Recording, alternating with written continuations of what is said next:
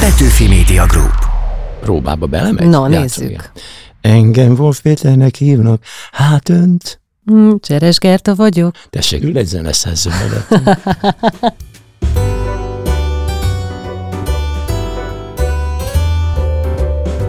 Semmiben sem nyilvánul meg olyan világosan az emberek jelleme, mint a játékban, mondja Tolstoy egyik figurája a Feltámadás című regényében, és mi arra gondoltunk, hogy játszunk, ismert alkotókkal, előadó művészekkel.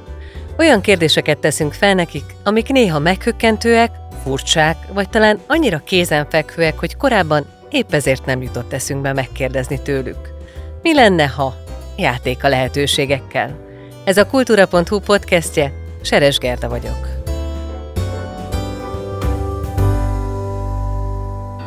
Komponált misétől kezdve operán át popslágerekig számos műfajban, a közönség nagy része mégis egy mese főcímdaláról ismeri. Nekem névjegyem a vúk, hát mit szégyennék rajta, imádja nem tudom én hány generáció. Nemrég lányával, Wolf Katival közösen vették fel Schubert téli utazásának nyári parafrázisát. Bár többször dolgoztak együtt, mégis azt mondja, hagyni kell, hogy a lánya a saját útját járja. Én minden szülőnek azt tanácsolom, hogy a gyerekének nyisson ki minél több ajtót. Aztán, hogy melyiken megy be, az ő döntése. Mai játszótársam Wolf Péter zeneszerző. Számos filmzene fűződik a nevéhez. Mi lenne, ha bármelyik hollywoodi alkotáshoz komponálhatott volna zenét? Melyiket választaná? Nem hollywoodi alkotás lett volna, hanem a sorstalanság, ugye a Kortai filmje. Nagyon szerettem volna zenét írni, föl is hívtam, és azt mondta, hogy hát már a Morikonéval megvan a szerződés. Az, az, azzal nem vagyok versenyképes. Nekem is vannak ilyen témájú zenéim, az egyik zsidó fesztivált épp egy ilyennel nyitották, Öröm és Bánat címmel, ahhoz szívesen írtam volna zenét. De sok olyan film van, amihez szívesen írnék. Tom és Jerryhez boldogan írnék, mert ezt imádom. Mert ugye ezeket, játék? Imádom ezeket a film. Ja, játékfilmet kérdezed? Nem, hanem hogy az elég játék. Ja, hogy Tehát a Tom és Jerrybe bármilyen őrületet bele lehet. pontosan így van. Ugye az emberek nem a zenét figyelik egy filmnél, hanem a filmet figyelik.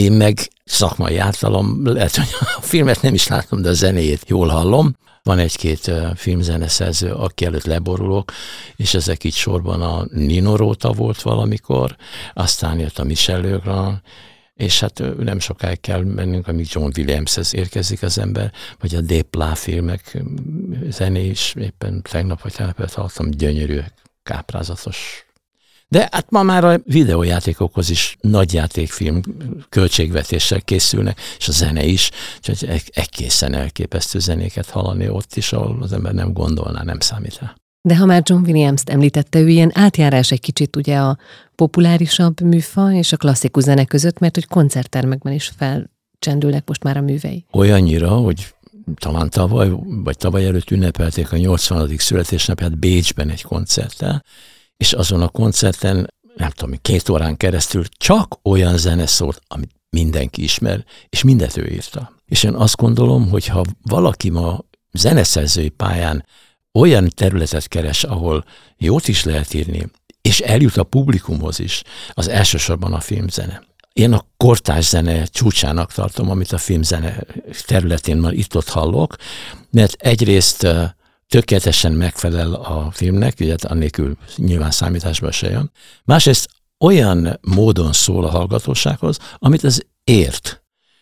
Azok a kísérletező komoly zenék, amik olyan új kifejezési formákat találnak, amik nagyon idegenek a publikumnak, hogy számolniuk kell az, hogy egyszerűen nem értik. Mondok egy példát. Beszél kínaiul? Nem, Nem. Lehet, hogy elmondják önnek a világ legszebb kínai versét, és ha nem ért kínaiul, talán valamire ráír ez a hangulatából, de igazából nem fogja érteni. A zene szintén egy nyelv. Ha azt a nyelvet, amit használ a szerző, érti a publikum, az a slágerzene, akkor az eljut mindenkihez, azt rögtön értem, magamévá teszem, mi jön. Ha már egy kicsit nehezebb a szókincs, vagy választékosabb a fogalmazás, akkor az szűri a közönséget is. És a tetején van a komoly zene, amit ugye csak kevesen énekel a tanulmányaik folyamán oda, hogy azt értsék. Nem azért nem mennek el az emberek a koncertterembe, mert a, ott rosszat hallanának, hanem nem értik. De a klasszikus zene és a sláger az ellentmondás? Dehogy ellentmondás. Hát a popzene ma azokkal az eszközökkel dolgozik, amivel a Mozart dolgozott. 150-szer ismétlik meg a dallamot, egy viszonylag egyszerű harmonizálás folyik, kis késésben van a publikumnak a zenei fejlettsége, de semmi kétség, hogy 300 év múlva Bartókot fogják nagyon jól érteni most már annyian, mint most a popzenét. Ha már Murikonét meg a filmzenét említettük, western vagy romkom? Amikor elkezdtem járni még a magyarok bejövetele előtt a világot Haki Tamás együttesével, akkor Olaszországban nagyon sok időt töltöttünk, és én még akkor csak nagyon-nagyon keveset pötyögtem. Most se tudok többet, de egy szállodában, egy koncertteremben, egy üzletben eligazodom olaszul. Hát filmeknél mi, mi más nézhettem volna meg, mint a Pifuf kötődöm hozzá. Azt nem mondom, hogy függő vagyok, de azért szeretem nézni. Horrorfilmeket szokott nézni? Nem, azt soha, azt, azt elutasítom, azt, azt, én, azt én hülyeségnek tartom. Melyik film ríkatta meg legutóbb? A Schindler listája ríkatott meg utoljára, de azt videón néztem. Nem, nem bírom a, a szenvedést, ráadásul a méltatlan szenvedést nézni, az nem nekem való. De hát a zenéje az gyönyörű. Az is véletlenül John Williams. Akkor ő egy filmzene, ha észrevétlen? Pontosan. Gondolja bele, hogy milyen baromi nehéz helyzetben van, aki filmzenét ír. Először is a figyelmünk 80%-át elveszi a vizuális élmény. A maradék 20%-ra ott van a dialóg, a naturzaj, a tányércsörgéstől a vonatzakatolásig, a karcsörgetéstől a golyószóróig, plusz a zene. Tehát a zene egy igen-igen kis részt kap, ráadásul ugye ezek a, az összművészeti dolgok, ezek nem, semmi nem tolakodhat elő. Zenét, amire emlékszünk, két helyen lehet írni. Főcímekben, eleje főcím, vége főcím, ezekben, mert akkor csönd van, akkor más nem szól, csak a zene. Vagy hogyha egy jelenet annyira ki van hegyezve dramaturgiailag a zenére, hogy ott szerepet kap. Mert különben a zene, ez egy segédeszköz a filmben. Leginkább a vágók szeretik a zenét, mert egymással nem teljesen összefüggő dolgokat néha ezzel segítik át, hogy beúszik korábban az a zene, ami előkészíti a következő jelenetet. Egy olyan zeneszerzőnek, akinek a műveit a Zeneakadémián, koncerttermekben mutatják be, például a VUK főcímdala az áldás vagy átok? Hát hogy lehetne átok? Össze... Hát most persze túloztam, vagy csarkítottam, de az a kérdés, hogy baj-e, hogy mindenkinek, vagy a legtöbbeknek elsőre az jut hogy baj. Például itt van Bobby McFerrin. Hát most nem ehhez akarom hasonlítani magam, de a történet azért valamelyes hasonló, vagy legalább analóg. A Bobby McFerrinről a szakma tudta, hogy kicsoda. Egész addig, ameddig ezt a, az ő munkásságában majdnem, hogy jelentéktelen dalt, hogy Don't worry, be happy, el nem énekelte előtte is ugyanilyen zseniális volt a Pali, és utána is ugyanilyen zseniális a Pali. Egyszerűen ott érkezett el a közönség igény, meg az ő mondani valója oda, hogy találkoznak, puf, bejött. Onnan kezdett ugye. Nekem névjegyem a VUK, hát mit szégyelnék rajta, imádja nem tudom én hány generáció. Nem is a régen néztem, hogy a YouTube-on az egyik helyen 14 millió fölött volt a nézettsége. Miért kellene szégyelnem? Mi lenne, ha Amerikába születik? Ezen sokszor gondolkodtam. 89-ben ki is tántorogtam Amerikába. Tudnék, ha egy festő tényleg festeni akar, akkor azt gondolom, hogy előbb-utóbb ki kell kössön Párizsban. És ha általában filmzenéről és a zenei pályáról gondolkodik, és minden evő közönségről, ahol a teljes paletta ott van, annak Amerikával valamit kezdenie kellene.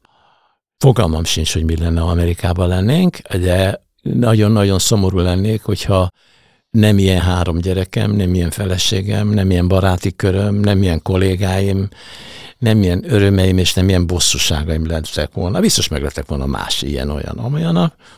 Mindig is azt mondtam, hogy itt szeretném magam úgy érezni, mint ha Amerikában lennék. Egyre kevésbé látom ennek esélyét. Mondjuk jazz szerzőként Amerikában, azért az egy jó kombináció hát akkor lebentsük le a fájtlat erről a dologról. Jazzből igazi, csak előadói, vagy csak szerzői tevékenységből egy-ketten érnek meg. Popzenére van mindent a legnagyobb közönség. A komoly zenére, jazzre erősen csökkennek a számok.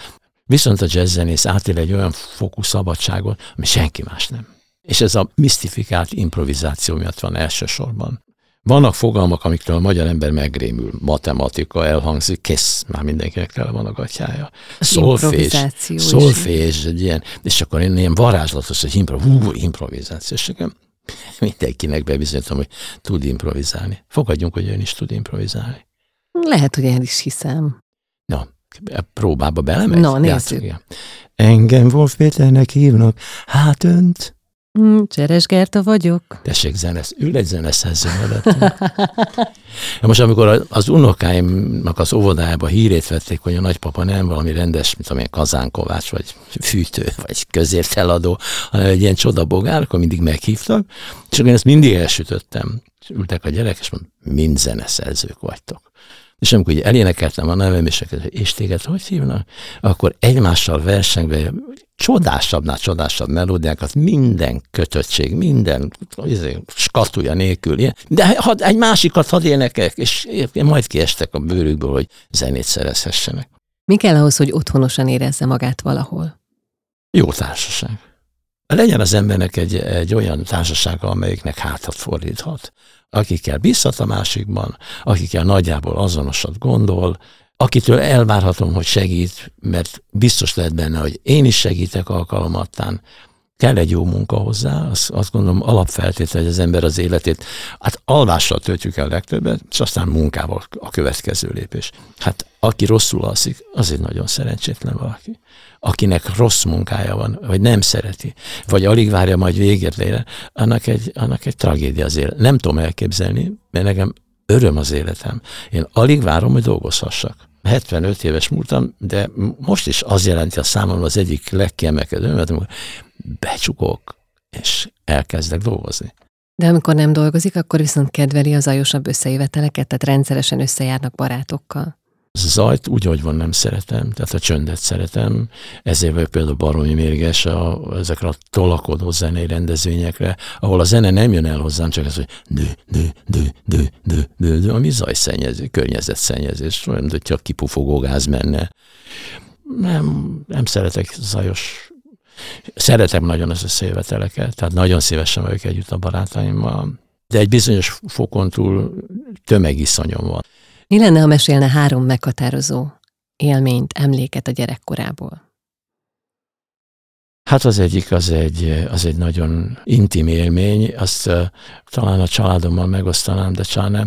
De, de elmondom, hogyha már belekezdtem. 8-9 éves voltam, amikor a szüleim vállása fölmerült. A beszélgetésüket, mert azt hitték, hogy alszom, hallottam. És uh, én, aki addig nagyon-nagyon anyás voltam, úgy éreztem, hogy most az apámmal szemben történik egy igazságtalanság. Másnap eléjük álltam, elmondtam, hogy hallottam a beszélgetést, és elmondtam, hogy akkor én, ha elválnak, akkor én az apámmal akarok maradni. És ez megoldotta a dolgot. Ez volt az első. A második, amit gyerekkoromból mesélni kellene, az, hogy az öcsémet mindig megvédtem. Mert megverni az öcsémet csak nekem volt jogom de mindenki mástól védtem, ez legendás volt a famíliában. És tulajdonképpen ma is egy picit így érzem, hogy szeretném őt védeni képességeimhez mérten. De elverni már nem szoktam. nem, már nem, lehet, hogy az ő, lehet, nem, nem erősebb nálam. De mindenbe belevittem, amiről azt gondoltam, hogy jó, és mindentől megpróbáltam óvni, ami rossz. És a harmadik, amit elmesek, az a nagybátyám, az helyesebben anyám nagybátyához, tehát a nagymamám testvérhez kötődik, mindig szolnokon voltunk nyáron, oda mentünk, anyám nagyon sokat dolgozott, apám, és, és heteket, néha hónapokat töltöttünk szolnokon, és azok a gyerekkori nyarak, azok nekem nagyon kellemesnek tűnnek. Tehát ha gyerekkort kérdezi, akkor amit a szolnok környéki tanyákon vajas baraszlekváros kenyeret, vagy a zsíros kenyeret, ilyen hatalmas paradicsom, mert beleharap az ember, és akkor az arca ki se látszik ekkora paradicsom. Most képzelj el, hogy hasonlóan ilyen paradicsom terem a kertünkben, 96 deka volt egy darab. Szóval kérek egy kiló paradicsomot, az az egy darab jó lesz. az, amit úgy eszik az ember, hogy folyik le a paradicsom, amerre látja. De most minket kizavartak reggel egy fecskébe, az volt az úszónadák, nem tudom. Ugye? Igen, megvan. Igen, Mezitláb természetesen egy csomó eldobott csíkbe beleléptünk, amelyik néha még parázsdott, de senkit nem zavart. Reggel kimentünk az utcára, a térre, mentünk a Tiszapartra, mindenhol, és ez a paradicsom, ez így patakokba folyt, az, vagy a Baraszlekváros kenyér, ahogy mondtam. Mindegy, mert utána az ember odállt a slag alá, és minden rendben volt egy perc alatt. Ez lenne a harmadik. Mi lenne, ha gyerekként lett volna ideje a zongorázáson kívül másra is? Orvos az nagyon tetszett nekem. Erről még egy ideig nem is mondtam le. Még a középiskolában is elolvasgattam olyan könyveket, amik az orvostudományról, vagy híres felfedezésekről, Fleming és a penicillin, vagy a Paul Ehrlich kísérlet a Szalvarszán felfedezés, és ilyen tovább. De elolvastam a doktor Katonának az Agy című könyvét, aminek a töredékét, aminek csak a filozófiai részét értettem, természetesen az anatómiait nem. De aztán még nagy képűbb lettem, és azt mondom, hogy én nem egyesével fogom gyógyítani az embereket, hanem én a zenémmel, tömegével fogom gyógyítani őket. Ki lenne, ha nem hagyja abba a focit? Hát eleve nemre tapintott. Még most is járok focizni. Még ha a cimborák összenek. Sajnos nyáron nem nagyon, de a tanév alatt helyünk van, szabott időnk Teremben van. fociznak? Teremben focizunk minden hétfőn este, igen, Szentendén egy adott társaságban most már nagyon sok éve, sajnos öregszenek a fiúk, már én vagyok a korelnök, kell hozni az utánpótlást, és megmondani ezeknek a 20 éves gyerekeknek, hogy itt nem a vivaj erős lövés a gól, hanem a rafinéria, az élet, életjáték. Milyen pozícióban játszik? Én a kapuban szoktam elkezdeni a játékot, és amikor már elfáradnak, akkor én leszek a friss közöttük, és akkor meg tündökölni előre, és a penge villog. De elvittem a múltkor egy barátomat, száz éve nem focizott, és megállt ezt a, mi van, futni ér? ő úgy gondolta, hogy az, az már méltóságán, meg testsúlyán aluli. Szóval ki lettem volna? Nagyon jól fociztam. A zenésztől el lehet várni, hogy ütemérzéke legyen, sebessége legyen. A foci is olyan, hogy vagy fölteszi rá az életét, minden olyan, vagy fölteszi rá az életét, vagy nem. Mi lett volna, ha felveszik zongora szakra? Hát tulajdonképpen az nagyon sokáig benne volt a kosárban. Tehát az, az hogy én zongoraművész leszek, 59-ben, amikor én 12 éves voltam, akkor plakáton hirdettek, és az állami hangversenyzenekarral játszottam koncerten a Zeneakadémián, akire ma nagyon fölnézek, például azok a zongoraművészek, azok hát 7-8 órákat gyakorolnak naponta, felnőttként is, úgyhogy az életüket életüket ez jelenti. De most neki valószínűleg ugyanolyan örömet jelent a gyakorlás, mint nekem az, hogy ülök a, a zongoránál és komponálok. A komponálás sokkal jobban izgatott én nagyra vágy, azt hiszem bevallhatom, nagyra vágyás vezetett, hogy én nem játszani akarom másnak a zenét, nem játszom más a zenét, meg akarom írni, meg nem. De fogalmam sincs, de végül is úgy alakult. Szívesen zongorázom ma is. Nemrég vettünk föl egy, egy anyagot a lányommal, ahol egy hónapig kellett gyakorolnom előtte, hogyha nem a stúdióba akarok gatyázni. Ez milyen anyag? Jó, akkor elmondom, ön az első, aki erről tud a Schubert Winterreise-jének mintájára Fábri Pétert rávettem, hogy írjon angol verseket, angol nyelvű verseket, és megírtuk a Sommerreise-t. Tehát nem télutazás, nyári utazás, ez 24 dalból áll, zongora kísérettel, és nagyon messzire nézünk, és nagyon magasra nézünk Fábri Péterrel, mert úgy érezzük mind a ketten, hogy ez koncertteremre hivatott anyag, és mert angol nyelvű, hát elsősorban angol nyelvű embereket keresünk, de én ismerem a lányomat, úgyhogy fölvettük vele is. Nem tudom, hogy ki hogy fogja énekelni a komoly zenei énekesek közül, de hogy ennyi érzelmet nem biztos, hogy visznek bele, az, az kérdéses, mert Kata gyönyörűen énekli. Ha varázsütése bármit kívánhatna, mi lenne az? Béke. Ez nem kérdés. A Darvas Ivánt egyszer megkérdezték, hogy mit változtatna, hogyha ugyanezt a kérdést tették Azt mondta, hogy szeretné az emberek okosak lennének. Hát sajnos nem okosak, olyanok, amilyenek.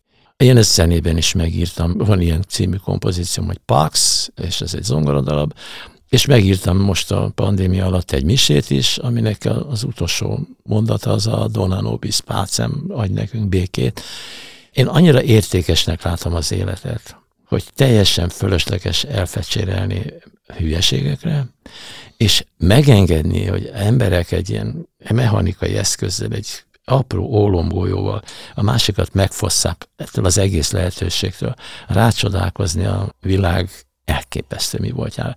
Ezt úgy gondolom, az egy tragédia. Saját bevallása szerint későn érő típus. Mi lenne, ha az élet dolgaiból is lehetne érettségizni? Miből teljesítene jól, és miből bukna meg? Hmm. Megbuknék eh, azokból, amik gyerekkoromban sem működtek. Például a rajzhoz rettenetesen ügyetlen vagyok. Nem szívesen vallom be, és fantasztikus látnom az unokáimat, akik viszont istenien rajzolnak. Megbuknék kémiából, amit restelek. Magát, hogy egy ember hogy működik, biológia, kémia, ezekre sokkal jobban kellett volna figyelnem. Szívesen tennék pótérettségit, ha lehetne, de kérdés, hogy ott is megbuknék-e, vagy átmennék. Jól miből teljesítenék? Azt hiszem, próbálok a szerességemnek jó félje lenni, a gyerekeimnek jó apja, a barátaimnak hűséges barátai lenni. Próbálok olyan zenét írni, ami másoknak örömet okoz, megtalán azt a kezet, ami pofonra rendül, inkább simogatásra varázsolja. Ez, de hát az, hogy ezekben én milyen sikert aratok, nem az én tisztem eldönteni. Most, ha már a Winterreise vagy a nyári utazás kapcsán a lányát említettük, Wolf Katival többször dolgoztak együtt. Adott neki tanácsot, vagy próbált egy kicsit a pályától távol tartani, esetleg segíteni? Én minden szülőnek azt tanácsolom, hogy a gyerekének nyisson ki minél több ajtót. Aztán, hogy melyiken megy be, az az ő döntése. És onnan kezdve a szülőnek az a dolog, hogy ott segítse, azon a vágányon. Voltak nekem ebből hasfájásaim, mert az, hogy Kata hogy énekel, azt én korábban fölmérhettem, ugye, jobban ráláttam, és az, hogy ezen belül az éneklésen belül merre indul, ezt én másképp képzeltem. Pontosan ugyanezt a kefét eteti meg velem, amit én az apámmal, aki azt remélte, hogy én egy nagy klasszikus zongoraművész leszek, és helyett a könnyű zene felé fordultam, akkor most már megint a komoly zenénél tartok, de ez elég hosszú út vezetett, és az én lányom, aki az énekorán olyan Gildát énekelt, hogy összenéztünk a tanár, és elkezdett potyolni a könyv, hát a szerelem miért múlsz világában érzi jól magát, és azt énekli. Azt mondtam, hogy ha ez a választása, akkor ehhez tanuljon meg mindent, ami létezik. Most már hál' Istennek sokan vannak ezen a pályán, akik zenakadémiát végeznek, mert ma már van jazz tanszak. Tehát Kata idejében nem volt, ő karvezetőként végzett szintén. Meg kell tanulni a mesterséget. Ha már választott valaki pályát, akkor abba szerelje föl magát mindennel, ami ahhoz szükséges. 60 évesen iratkozott be ismét a Zeneakadémiára. Mi az, amit az ember holtig tanul? Én szívem szerint mindent holtig tanulnék, ami érdekel. Van egy orvosbarátom, aki ugyan már nyugdíjas, de aki tökéletesen tudja, hogy egy órával ezelőtt milyen új gyógyszer jelent meg. Ezzel szemben elmegyek a másikhoz, aki, amikor befejezte az egyetemet, akkor nyitotta ki az utolsó erről szóló híradást, és fölír nekem olyan gyógyszert, ami már tíz éve nincs gyógyszertári forgalomba. Én az előzőt szeretem, és azt gondolom, hogy ha valaki valamilyen pályán komolyan gondolja magát, akkor abban tájékozódnia kell arról, hogy a világban éppen mit fedeznek föl, mi történik, egyáltalán mik a lehetőségek. Mi papírra írtuk annak idején a zenénket, ceruzával, meg radírral, meg nem tudom micsodával. Ma ülünk a számítógép előtt, és a remek programokkal ezerszer gyorsabban, és a javítási lehetőségeket sokkal jobban kiaknázva dolgozunk. De van, ma is van kollégám, idős kollégám, aki papírra írkál, és arra olyan, olyan furcsán nézek, hogy miért mond le arról, ami az ő életét megkönnyíthetné? Most ön is említette a beszélgetés elején, hogy a kortárs kísérletező formákban nem éppen cél az, hogy mondjuk szép legyen. Mi lenne, ha én úgy gratulálnék önnek egy koncert végén, hogy ez milyen szép volt? Az egyértelmű dicséret? Szerintem szépségre mindenki törekszik még akkor is a mondani valóját, ha az valami drámai, vagy, vagy hogy mondjam, megrázó valami, azt is megpróbálja az ember szépen közölni. Legalábbis ezt gondolom. Nem mindenkinek sikerül persze, és a, a befogadótól is baromi sok függ. Én azt gondolom például a nyelvtanároknál az első érzék az, hogy fölmérje, hogy hol tart a másik, és milyen szókincset tudok vele kommunikálni. A zenés ilyen fölmérni, hogy mi az a szókincs, amivel kommunikálni tudok vele. Nos, a kortárs zene áldás rá, az egy folyamatos kísérletezés. És ahhoz, hogy egy Bartók kinőjön, ahhoz abban az időben még másik 150 embernek kellett ugyanígy zenét írnia, ugyanazokat a gondolatokat megpróbálni megfogalmazni, de és aztán jött egy Bartók Béla, aki az egészet lecsupaszította, és tényleg tiszta zene. Minden hablaty, minden cafrang nélkül. Mi lenne, ha meghívnák a Grammy díj átadásra? Ki mellé ülne? Diane Kroll mellé szívesen odaülnék. Odaültem volna valamikor a Nat King Cole mellé, aki, szerint, aki az én fülemben a legideálisabb férfi hang. Bársanyos, gyönyörű, és ugyanakkor férfias. Nem véletlenül maga egy nagyszerű zongorista volt, tehát megkülönböztetünk énekest és zenészt. Az énekesek között is van zenész, az, aki jól tájékozódik a zenész. Van énekes, aki csak ráül a tetejére, és tulajdonképpen nem is nagyon érdeklő, hogy mi van alatta, mi történik mögötte. A Whitney Houston mögé nagyon odaültem volna, mellé nagyon odaültem volna. Szerzők közül csak a filmzeneszerzők érdekeltek, azok mellé ültem volna. De hát a Quincy Jones is hosszú éveken keresztül volt a legideálisabb valaki a számomra, aki a, elindult egy big band, de van hasonló magyar fiú, aki ugyanúgy indult, mert a Quincy Jones is úgy épített fel egy big bandet, hogy megírt annyi hangszerelést, amennyivel ki lehet állni a színpadra, megtanította a paliknak, és berobbantak a világba, Itthon pedig itt van Fekete Kovács Kornél, aki szintén otthon ült, nem tudom én mennyi ideig írkálta a kottapapírt, és előjött és csinált egy nagyszerű big bandet. És nem utolsó sorban neki is köszönhető az, hogy ma már szaporodnak Magyarországon a big bandek. Mi lenne, ha musicalre kapna felkérést? Írtam én a 70-es, 80-as években ilyen zenés játékokat.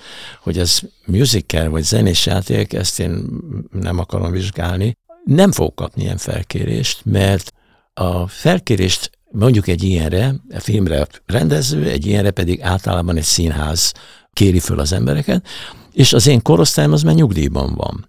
Akikkel én együtt öregettem, azok rendeltek tőlem ezzel 40 évvel, 30 évvel, és amikor elkerültek nyugdíjba, akkor egyszerűen nem voltak abban a helyzetben. Hát itt van például Bánki Iván, akivel az összes tévéjátékát az életében egy kivétellel én zenéltem, úgy látszik, meg volt elégedve azzal, amit írtam, nagyon, jó, nagyon kedves barátom, nagyon jól dolgoztunk együtt. Pánki Iván elment a televíziótól, televízió, de ez rendben van. Az alkotótársak általában nagyon jó, ha egy húron pendülnek.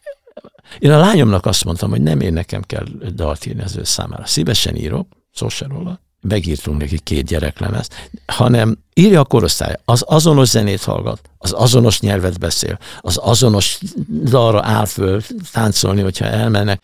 Egyébként csak popzene a fiatalok zenét, tehát nekem ott nem sok keresni valóm van. Úgyhogy musical megrendése nem számítok. Megírtam egy operát, és azzal én keresem, hogy van-e hely valahol, akik eljátszanák. Ez egy nagy szomású vagy kamaraopera? Ez egy kamaraopera, és úgy is hívjuk, hogy koncertopera, mert tulajdonképpen minimális jelmezdíszlet sem szükséges hozzá. Egy egyfelvonásos valami. Egy, én úgy gondolom, hogy egy kamarazenekar koncertjének az egyik része lehetne. Összesen rajtuk kívül még négy énekes, minden szoprán, tenor, basszus, ezeket igényli, és jó a történet, a Da Ponte életéből, aki a Mozartnak is libretistája volt, egy kis epizód, egy kis uh, pikáns epizód, úgyhogy talán valakit majd érdekel. Mi lenne, ha most kéne abba hagyni? Ha most kéne abba hagyni, szomorú lennék, de sokszor beszélek a feleségemmel arról, hogy ha most ebben a pillanatban abba szakadna, ez egy színes, jól élt, kellemes élet volt. Nem szeretném abba hagyni, de mit csinálják el? Ami tőlem függ, hogy ne kelljen ezt még abba, hogy ezt megteszem, mert minden nap elmegyek úszni, nem iszom, nem dohányzom, normálisan élem az életemet, de hát az, hogy a sors mit tartogat, az mondjam, hogy szerencsére nem tudjuk. Igen, a Kalmer Tiborral közös lágerükben azért ez a most kéne abba hagyni, ez más kontextusban csendült fel. Hát persze, de hát ez hol volt, az 50 x éve. Mi lenne, ha találkozna egy idegennel a vonaton, aki semmit nem tud a magyar kultúráról? Mi lenne az a néhány dolog, amit feltétlenül megmutatna neki? Vannak a világban a magyar kultúrának előttem is követei, és mondjuk zenei téren nem csak a Bartók Béla ment innen, a nagyobb, Liszt Ferenc is elment, ha egyszerűen nagyobb közönségre vágyott ez a mi 93 ezer négyzetkilométerünk még amikor nagyobb is volt, akkor se volt elég nagy ahhoz, hogy a világban innen hogy mondjam, nem figyelt a világ ránk. Ha akartunk valamit, ki kellett menni a világba és mondani. Liszt Ferencet mutogatnék neki. Bartók Bélát mutogatnék neki. Valószínűleg lefordítanék Arany János verset a számára. Hát az írók közül sok olyan van, akik meg is jelentek a világban, Krasznaorkaitól kezdve ismernek. Ezzel szemben a magyar kultúrál a piroska, az a szép, az a szép, akinek meg a gulás szuppe, meg a puszkász. Ezt igen, nem láttam rajta valahogy változtatni, de hát mit csinálják? A focira sokkal többen figyelnek oda, mint a koncertzenére. Ez volt a Mi lenne, ha podcast sorozat tizedik adása Wolf Péter zeneszerzővel. A podcast elkészítésében segítségemre volt Péceli Dóri, Csali Anna Mária, Szemők Bálint, Rédl és Horváth Gergely. Kövessétek a Magyar Kultúra podcast csatornáját, ahol a korábbi epizódok mellett más érdekes tartalmakat is találtok. Köszönöm a figyelmeteket, jövő héten találkozunk. Seres Gerta vagyok. Petőfi Media Group